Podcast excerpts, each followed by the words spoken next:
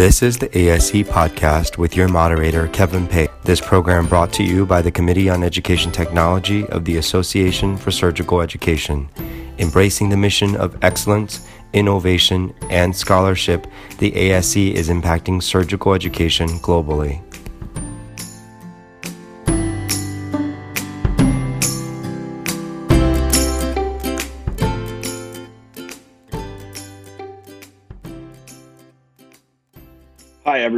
Thank you for joining us. My name is Max Gruber. I'm currently a third year medical student at the Elson S. Floyd College of Medicine in Washington State. First and foremost, I want to say thank you to ASE for allowing us to guest host. Today, we have an exciting program for you. I'll be speaking to three amazing surgeons from three very different backgrounds, each who bring a unique perspective to the problem that is starting a new medical school in the ever changing landscape of the COVID 19 pandemic. Before we start, I'd like to introduce you to our esteemed panel. Today we have Dr. Anjali Kumar, Dr. Ellen Hagopian, and Dr. Kim Brown. In an effort not to downplay any of their amazing accolades, I'll let each of them introduce themselves to you personally. Why don't we start with you, Dr. Hagopian? Yes, hi, thank you. Um, thank you for having me. Um, my name is Ellen Hagopian, and I am an HPB surgeon at Hackensack Meridian School of Medicine, where I serve as the inaugural surgery clerkship director in New Jersey. Hi, everyone. I'm Anjali Kumar. I'm a colorectal surgeon from Washington State, and I am the clinical education director for surgery for a new medical school called the Elson S. Floyd College of Medicine of Washington State University. Hi, and uh, again, thanks for having me here. I'm happy to participate. My name is Kim Brown. I'm a surgical oncologist, and I am the Associate Chair of Education for the Department of Surgery and Perioperative Care at the new UT Austin Dell Medical School. And I'm also the, uh, Surgery Clerkship Director at, at the same school. Perfect. Thank you so much for being here. I really appreciate it. Um, to start out, what I'm going to do is actually kind of isolate two of you away just to kind of get your opinion. Um, as of right now, new medical schools are undergoing accreditation, and I'm really curious what that process is like, especially as somebody who's helping kickstart a school.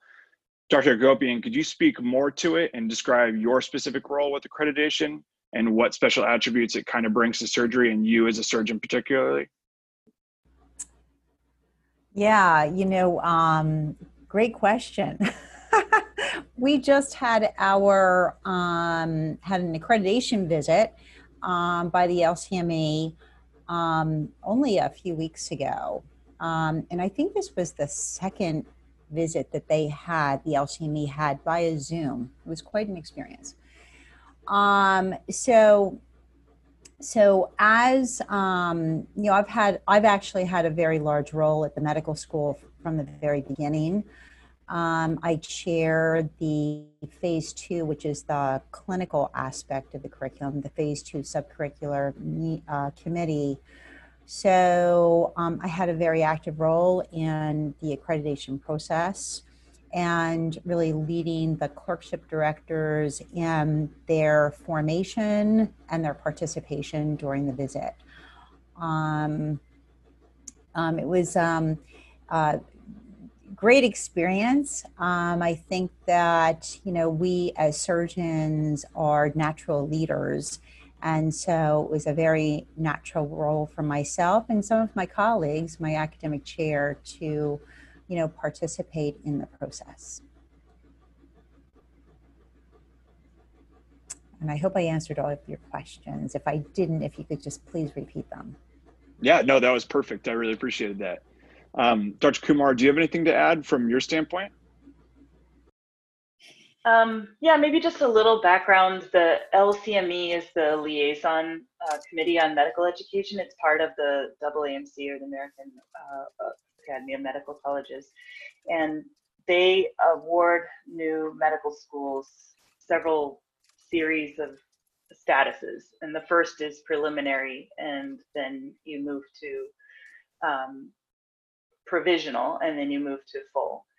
And usually these site visits are held in person um, when members of their committee come and you sit in the big conference room and you face them and you introduce themselves to you and vice versa and then they ask some pointed questions and as a team you work together to figure out who the best uh, person is mm-hmm. to answer that question um, usually they're trying to uncover some uh, spots that might need a little bit more attention or clarification from a very gigantic document that they have called the DCI, the Data Collection Instrument. Um, a ton of work goes into that, just like it's unbe- unbelievable. Um, and I think one of the things that I felt uh, good about as a surgeon, having gone through um, more than one oral board examination with uh, multiple specialties, uh, is just that practice of communication to be really pithy and clear and to foreshadow. So I felt good about that um, aspect of it. And also the practice that our dean, Dr. John Tomkowiak, uh, kind of um, scheduled for us to do in advance of the visit. And now that we've moved to this virtual format, you know, we've been getting a lot of coaching from a communications expert as to how to portray yourself well virtually to the to the creditors. And it, it just makes me think about what our students are also going to be going through with virtual interviews this year and residency uh, programs mock orals or even oral boards that are going to be taken on a virtual format. So it's just a, it's a new landscape and a new culture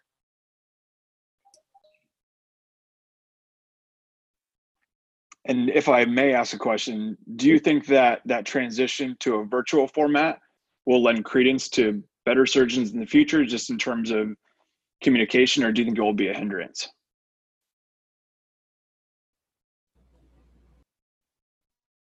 Well, we are moving to more and more telemedicine um, in the in the light of the pandemic, and I think that will be a, a something that does last after the the pandemic has resolved. Um, so I think that these skills are ones that we're all working on. It's called a practice for a reason. So definitely. If I may chime in, um, you know, when when we pulled our students, I think it was March 15th or something like that, you know, we quickly built many um, online electives for our students. And when prior to coming back on June 22nd, we we prepared the students by developing um, online virtual um, courses, one of which was a required telemedicine, as Dr. Kumar is referred to. Um, but we also we also created some very robust curricula that was presented in a very different way. You know, um, in surgery, we teach by doing, seeing, doing, feeling, smelling, etc. And in the virtual format, it was so cognitively based. And, you know, you know, running running a, a, a summative OSCE virtually is quite challenging, especially when you have a skill station. But what I think it did was because we, because obviously there's a difference between telemedicine and telesimulation where the student has to verbalize exactly what he or she is doing and how to ask for the information from the SP. But I think what that did, what I'm getting at, is that it makes the student think more about and break down the steps more of what he or she needs to do. Like, how do I surgically scrub? You know, and what are the components of it? So it's a it's a it's not Miller's pyramid does, right? but it's but it's a, a, different way of breaking down the components of of the of that instruction. So so it was really, it's been challenging, and we're still in a partially virtual format now. Um, but it's but it, it's giving them different skills that I think are are going to advantage them in some way. I might not be able to say exactly how right now, but I think it's going to advance. I know that I've learned in me, me as an educator a tremendous amount um, through all this process. Um, but I'd be interested in hearing what um, Dr. Brown and Dr. Kumar's experience has been through this. Our school took a really uh, a little bit different approach when we had to pull our students out. Again, it was I remember March 13th walking into all the ORs and having to pull the students out of some really interesting cases. And um, what so we we were two weeks into our eight week clerkship and we completed all of the academic components of that clerkship virtually and they took their shelf exam and then instead of moving on to our term six we pivoted and we had our students go into their dedicated step one study time because our students take step one after their clerkship year. So one year of preclinical or pre-clerkship work, second year is clerkships. And I think because of that, we we did have uh, some virtual curricula that were built, including some telemedicine experiences. We also involved them in contact tracing, which is an interesting experience as we sort of evolved with uh, the students ex- first experiencing that as as a, a, meaningful contribution that they can make to our community. And then as they started shifting toward uh, step one study uh, that became not as compelling of a uh, of an occupation for their time. Um, and we were able then to bring the students back into the clinical environment after they had most of them had taken their their step one. And the the difference in that i think is trying to shift in their minds into a very focused time period of their medical education in the context of all of these distractions and uncertainty. And what I think we don't appreciate is the the loss that they had of this this certainty of where their lives are going and what to expect. And so suddenly everything from whether they could complete medical school in four years um, you know to are they safe is their family safe uh, came into question so to their credit uh, they've done comparable to our prior classes um, and uh, under really significant circumstances. So that that was our approach. Um, and in terms of the hands-on component, we were not as compelled to have virtual experiences for what we would otherwise do hands-on because we had this other work for them to do. And I will say, as far as the OSCEs go, I totally agree that being able to describe what you're going to do is like a cognitive task analysis and it uncovers a whole different level of understanding. But where we're actually facing challenges in that is training our standardized patients to be on the receiving end of that new way of interacting and being able to either convey a response to what the students say they're doing um, or give other information that helps the student move forward with their clinical reasoning. So I have chosen in my OSCEs to focus on on other aspects besides the physical exam just because I don't think that it, that is a appropriate for a clerkship student who's still learning how to do the physical exam and incorporate it to then ask them to use proxies and, and other things that a, a more experienced clinician would be able to do almost intuitively. Um, so we focus on uh, OSCEs around patient care questions, so taking a call from a nurse, um, and the, the counseling and shared decision making communication. So we just pivoted a little bit.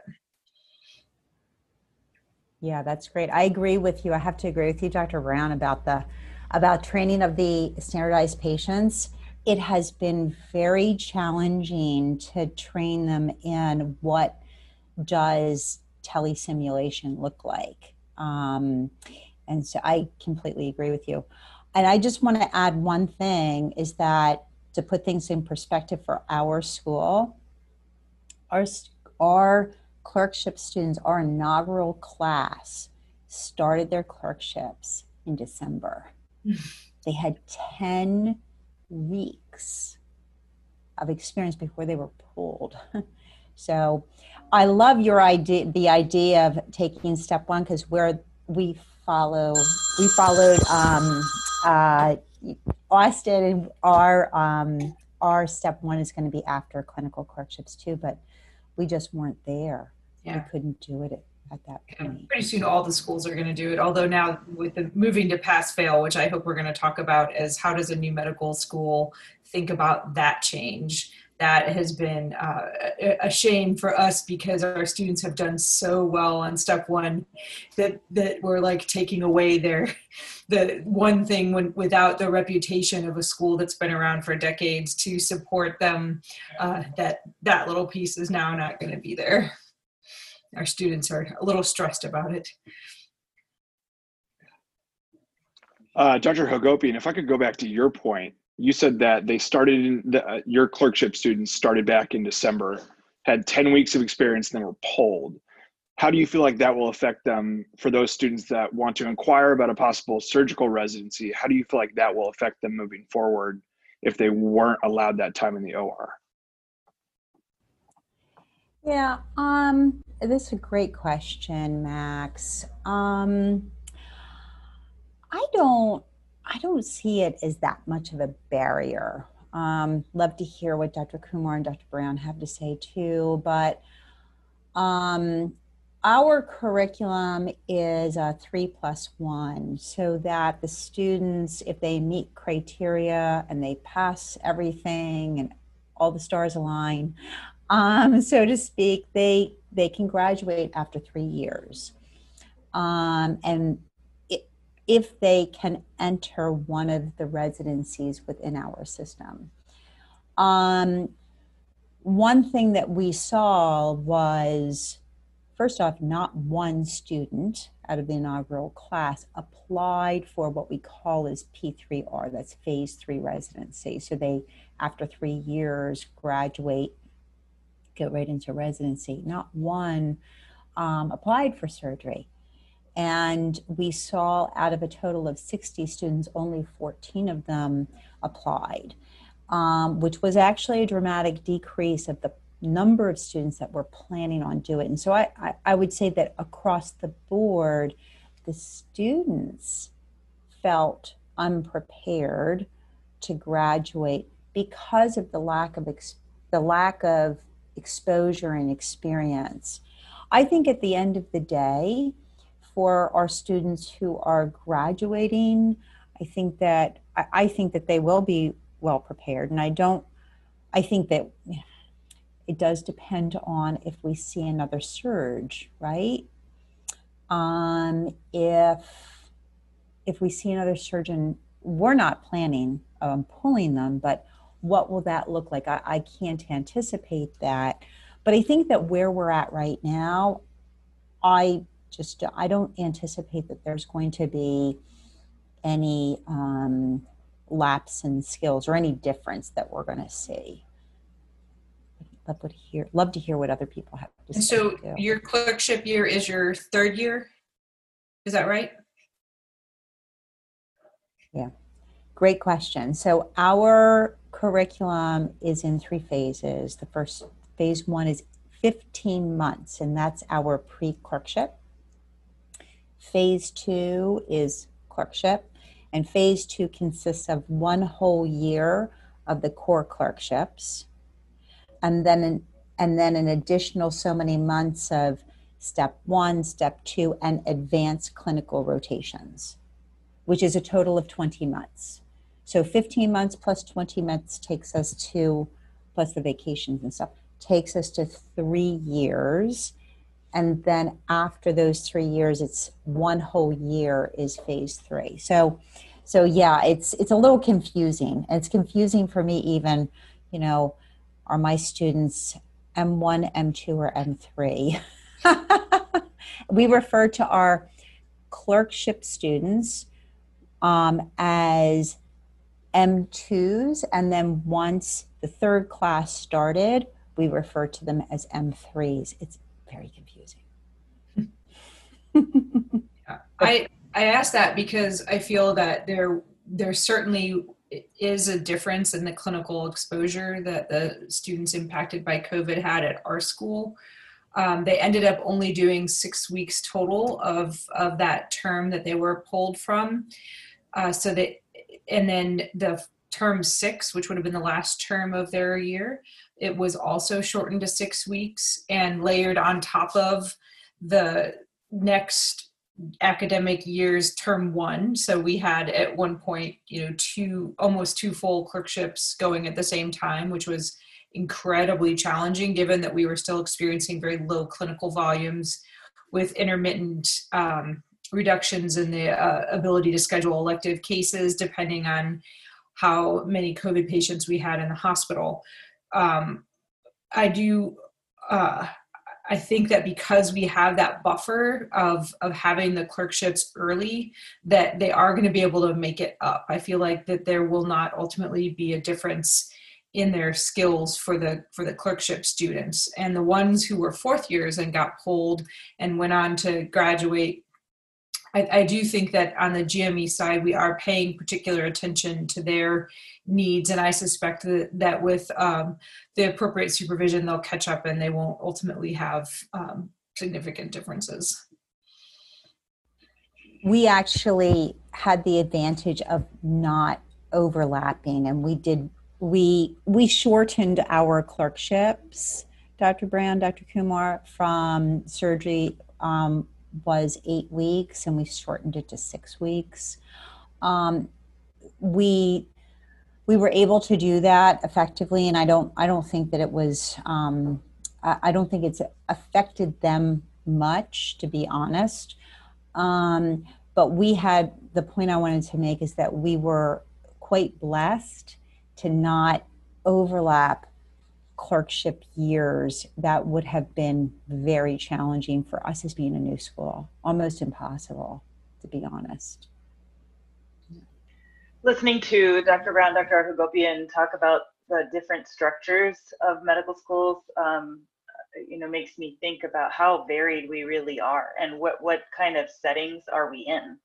Um, and dr brown uh, had put in the the chat box here just to understand the context in which these schools were started pre-existing teaching hospital new hospital etc and from our standpoint at washington state university we're entirely community based we don't have any hospital system and don't plan to that we own or will own. Um, we are working on a practice plan um, but that's mostly going to be for ambulatory care. The other unique thing about our university is that we have a clerkship that's a third year clerkship. It's a 10 month longitudinal integrated clerkship. And that's a all in um, student body uh, program. Uh, so, what COVID uh, offered to us was really an opportunity in the sense that all of our students had been exposed to at least two thirds of their overall surgical experience.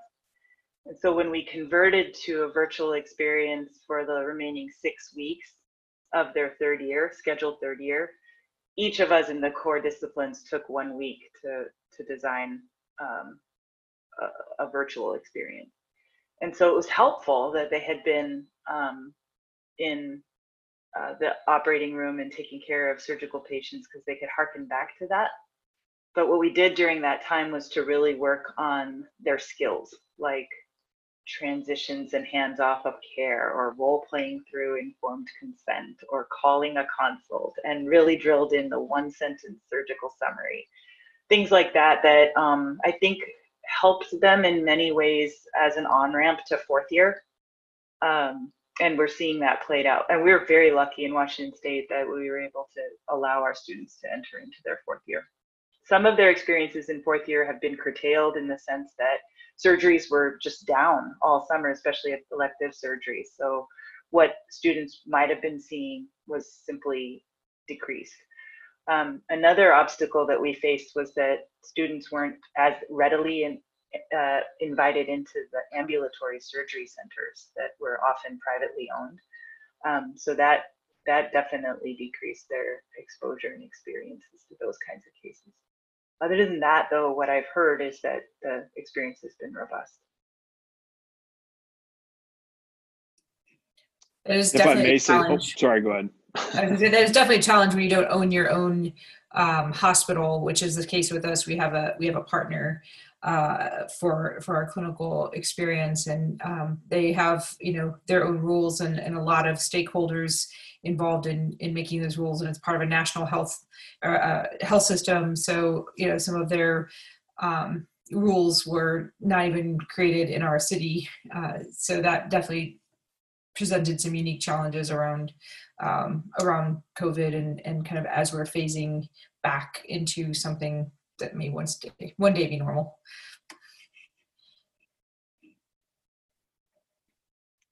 I was just going to chime in really quick, and I know I'm not a part of the panel, so it's it's difficult for me to elaborate like that. But as a third year medical student, what's interesting to me is, and I have friends who are in fourth years or in second years, and they're going they're undergoing different parts of their curriculum as well.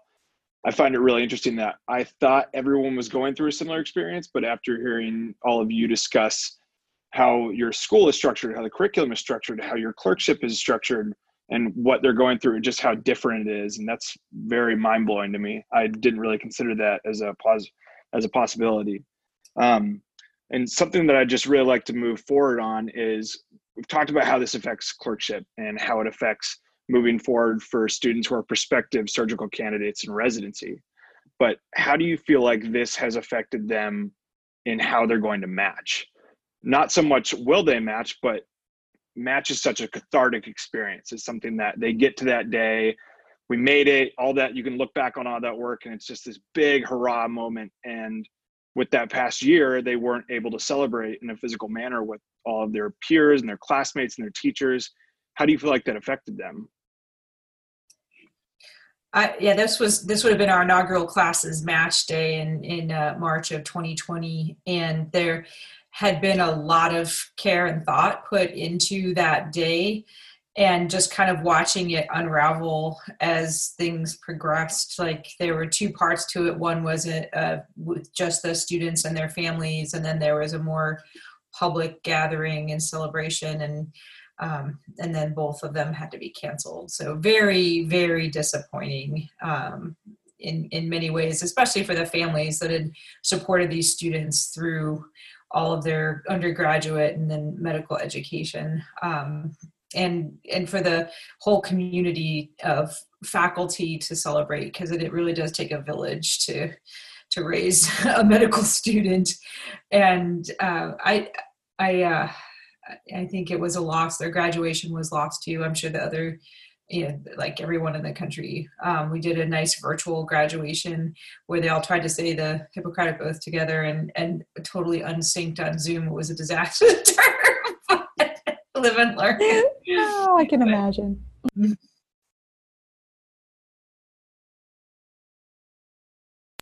Yeah, we're, we we were fortunate enough that we didn't have we didn't have that experience our inaugural class was the, the class that had just started their clerkships.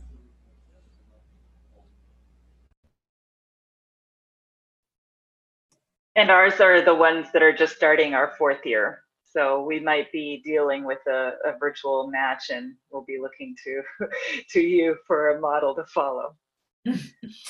Yeah, the, the process of entering in the match, I think, as a new medical school is really challenging. And something that you know we're in this virtual season i think what our, our class matched very very well last year.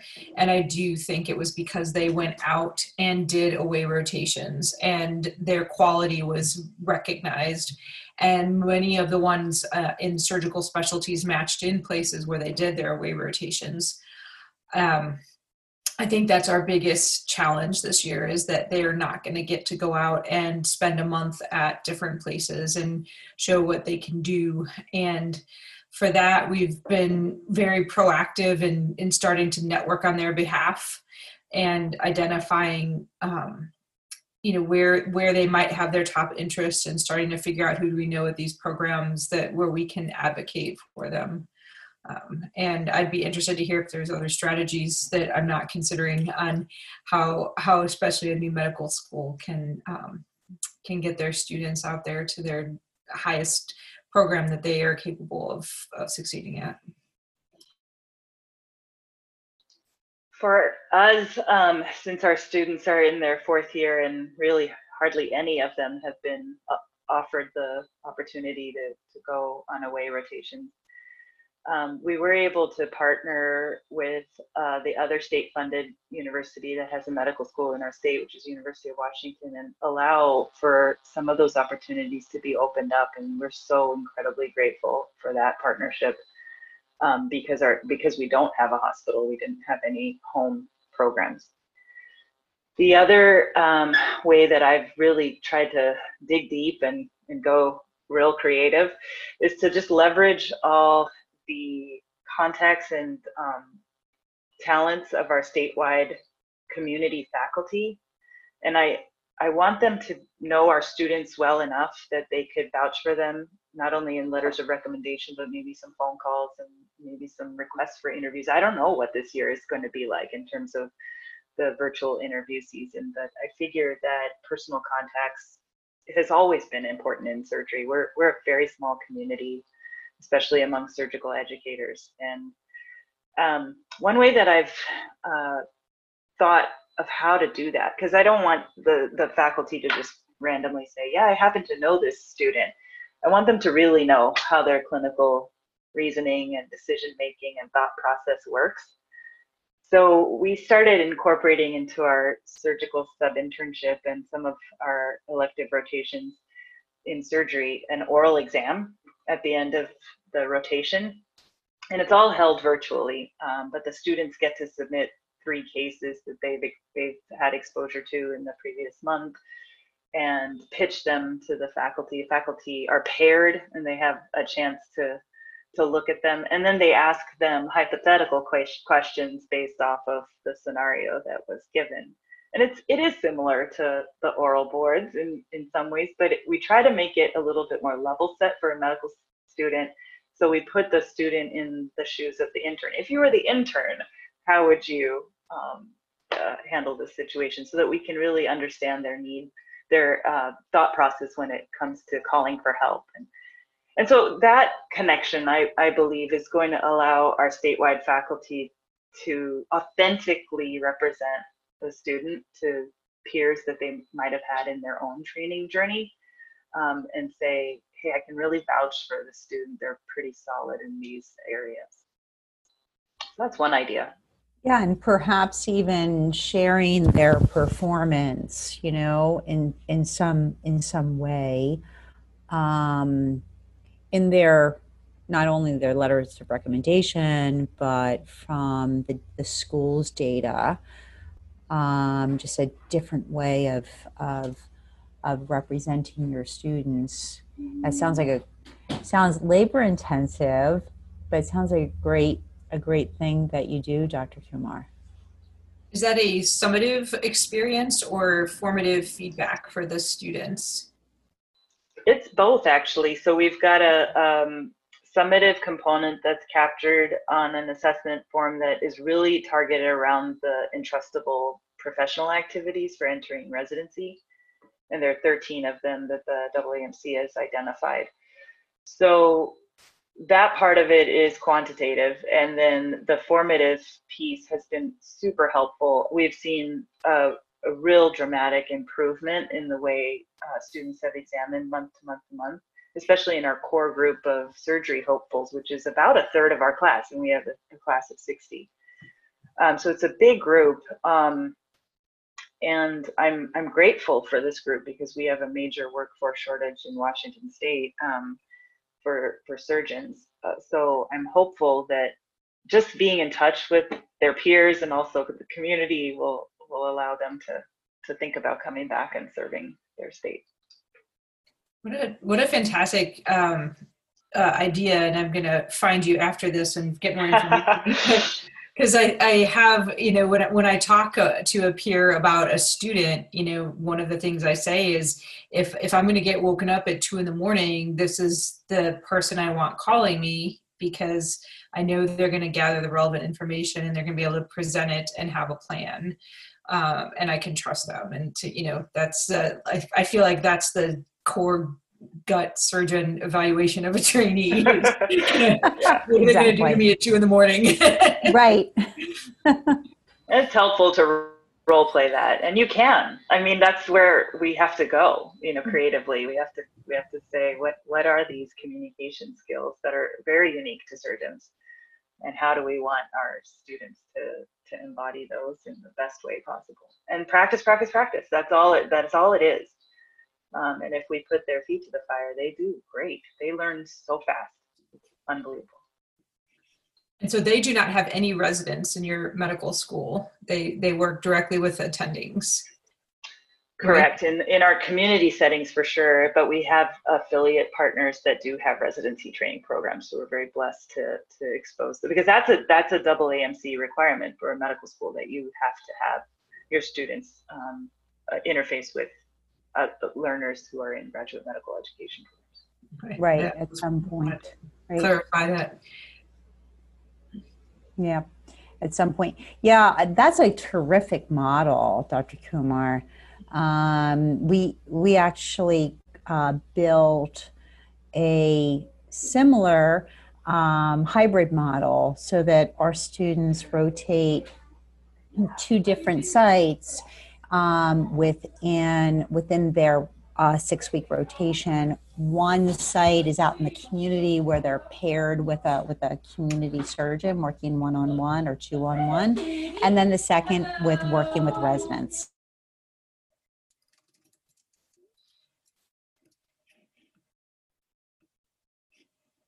Dr. Hagopian, your uh, your mic dropped out. Yes, I muted myself for a moment. Oh, I got Zoom bingo. um, I have a question which is very personal to me, and it kind of touches back on what Dr. Brown was talking about um, in terms of step one and how in 2022 is transitioning from a score based metric as it is right now and as it been before to a pass fail metric. And within the next year, they're going to start masking scores and then progressively work towards that pass fail metric. I'm curious, and since we have a panel of three doctors who are all representing medical schools, which may or may not have a ton of legacy behind their name because they're relatively new, how that's going to affect students and how they present themselves to future re- residencies and becoming possible candidates. Well, I, I started making a few comments about that, and I do think that it disproportionately uh, disadvantages the newer medical schools because we are less known um, and our the product that we're delivering is uh, less tested. Um, I think that that there are strategies to overcome that, and I again very biased by our first class of students is that the the the away rotations um, do a tremendous amount to uh, to help um, mitigate any numeric score that now is not available for a student to stand out uh, based on that. Um, and so that is not a great solution, I'll be honest, because it's really expensive for students to go travel across the country and and do away rotations. Um, that it may disproportionately impact people with families, which we're seeing more and more in our medical students and there are limitations in those resources and how those spots are allocated is not always transparent. So i don't think that i would advocate that as the solution of the future. Um, in my department because we're a new medical school and kind of put together uh, in, a, in maybe a unique way compared to other academic medical centers i have uh, emergency medicine orthopedic surgery general surgery residencies. And my exposure to emergency medicine residencies, they're very uh, structured about how they evaluate students on their clinical rotations, including an accountability for how many students you say are in the top third. Um, so if you say everybody's in the top third, um, that is going to be really clear in your um, in your standardized um, letter of evaluation. And so I know that was an effort that has has gotten um, had started in the American College of Surgeons, and I, I think that is probably going to be the uh, strongest move going forward is to have a structured, um, more transparent mechanism for the people who know these students best to really attest to their strengths and weaknesses. It is a challenge because no medical school wants their student to go unmatched, so it is a conflict of interest to present students' weaknesses. Um, but I think we we are going to have to, and it has to be the ones who know them best, um, be able to provide that data in a more transparent fashion. The one of the program directors in our state um, unequivocally said, "Well, we'll just use step two. We'll just require step two because that's still numeric." So, I think that you know surgeons are um, uh, often creatures of habit and kind of uh, interested in some old school um, mentalities.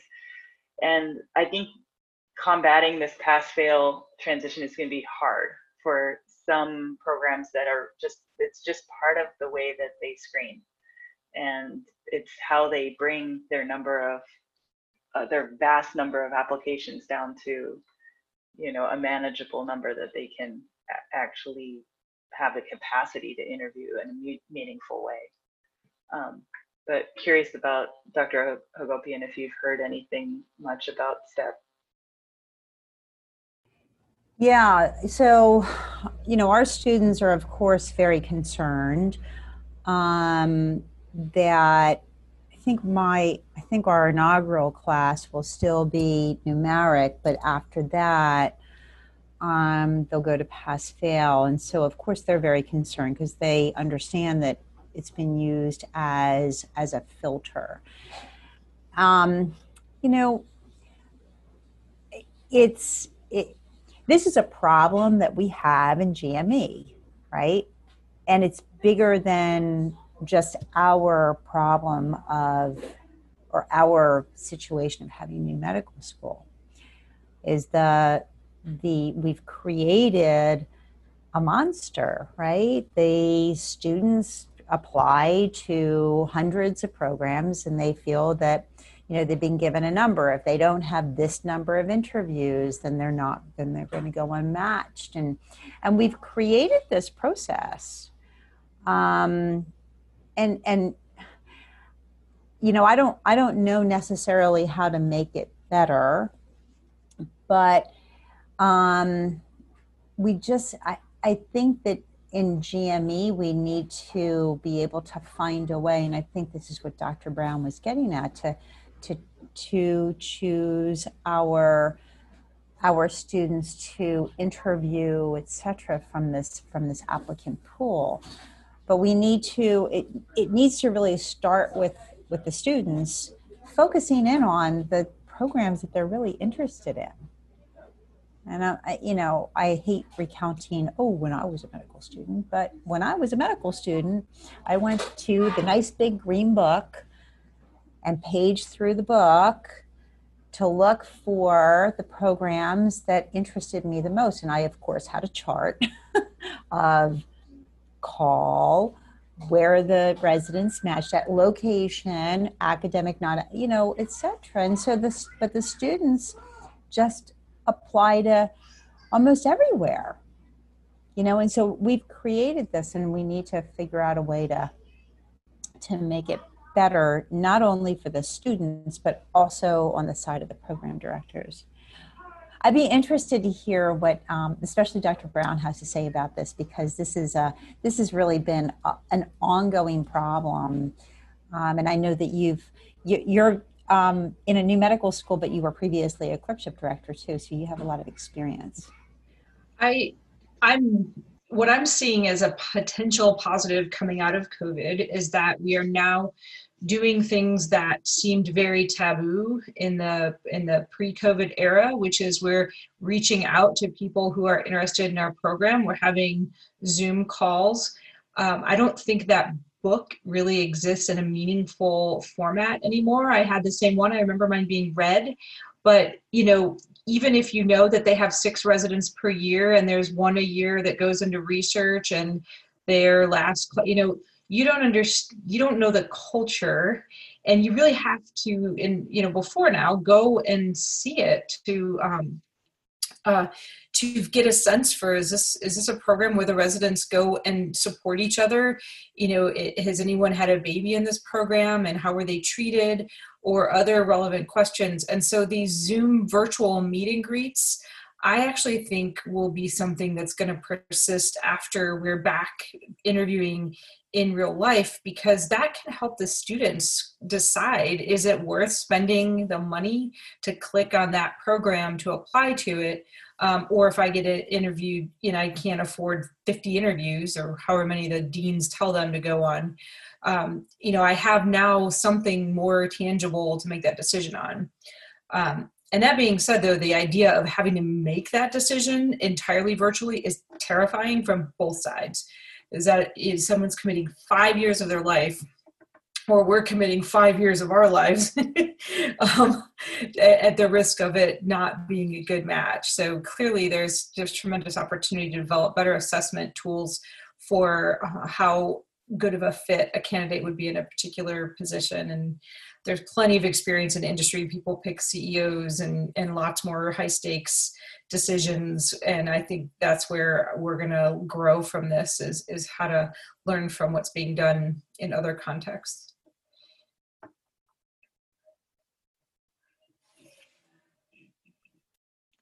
Perfect. That was very insightful. I really appreciated hearing that especially as a medical student who's going through that process myself. That was very interesting. Um, I just want to thank you all so much for being a part of the panel today and providing your own insight and your, your uh, own unique experiences and uh, how medical medical education is shaping, how it's turning out, and how curriculum is playing a major role in that process. Um, does anybody have any final points to add? Nope. Okay, perfect. Well, thank you very much, and thank you for being a part of this. Thank you very thank much you. for having us. Yes, thank you for the opportunity.